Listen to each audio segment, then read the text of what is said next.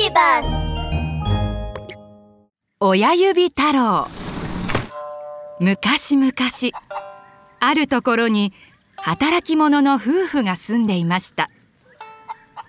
とても仲のいい夫婦でしたがいつまでたっても子供に恵まれませんでした。わしらにはとうとう子供ができなかったな。寂しいですねおじいさん。二人とももうすっかりおじいさんとおばあさんです。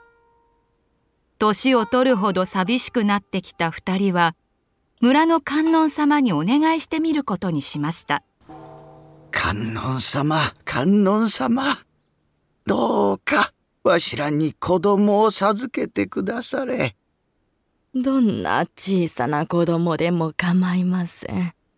一生のお願いでございます。するとどうでしょう。おばあさんの親指がみるみる膨らんで親指の先から可愛らしい男の子が生まれました。まあ見てください。おじいさん。こりゃあたまげた。指から子供が生まれたぞ。ありがたやありがたや二人は観音様に何度もお礼を言うと男の子に親指太郎という名前をつけて大切に世話をしました。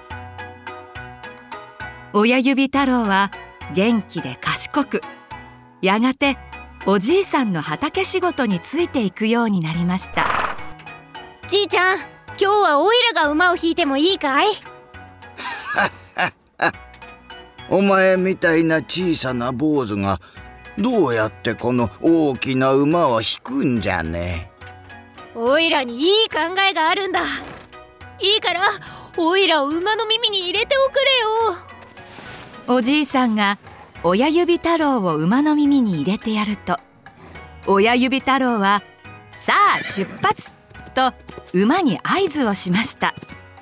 お馬やお馬次の角を右に曲がるんだよ。ほううまいもんだわい。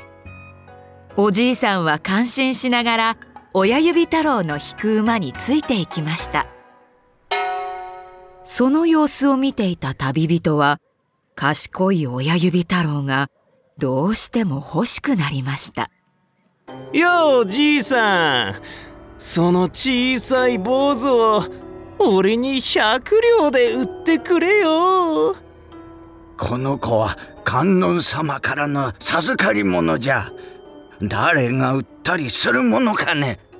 おじいさんが旅人を追い払おうとすると親指太郎がおじいさんの肩に飛び移りおじいさんにそっとささやきました。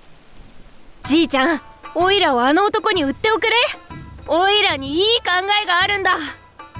おじいさんが仕方なく旅人に親指太郎を売ると旅人は親指太郎を肩に乗せてにんまり笑いました。こいつを鳥かごに入れて見せ物にすれば大儲けできるぞ。200両どころか1000両だって夢じゃねえ。旅人は町を目指して先を急ぎましたが途中で日が暮れてしまいました旅人が草むらに寝転がって休むと親指太郎は「今だ!」と逃げ出しました。よかった。あそこに牛小屋がある。今夜はあの牛小屋で休ませてもらおう。親指太郎は牛小屋に入ると藁にくるまって目を閉じました。ところがその藁は牛の餌だったのです朝になると牛はまだ眠っている親指太郎ごとむしゃむしゃと藁を食べてしまいました。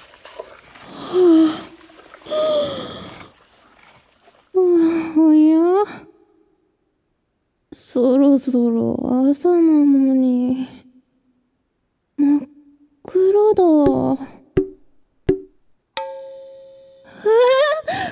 まさか牛のお腹の中で目を覚ました親指太郎はびっくりです。大変だ。牛に食べられた。こらよくもオイラを食べたな。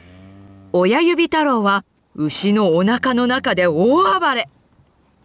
驚いた牛も暴れ出し牛小屋を飛び出してしまいました。イエーイオイラを食べた牛命が惜しかったらオイラの言う通りに走るんだぞ。親指太郎は牛のお腹の中から叫びました。牛は親指太郎の言う通りに走りやがておじいさんの家の庭に飛び込みました。なんじゃ？この牛は。お前どこから来たんじゃ？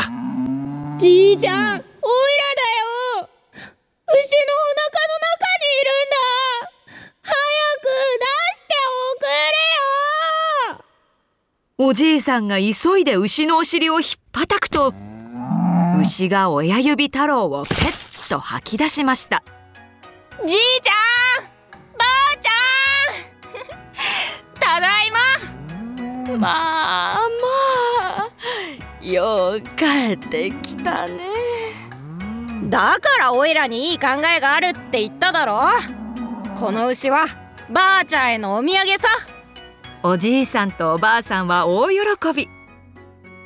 こうして3人は旅の男から受け取った百両でいつまでも幸せに暮らしました。おしまい。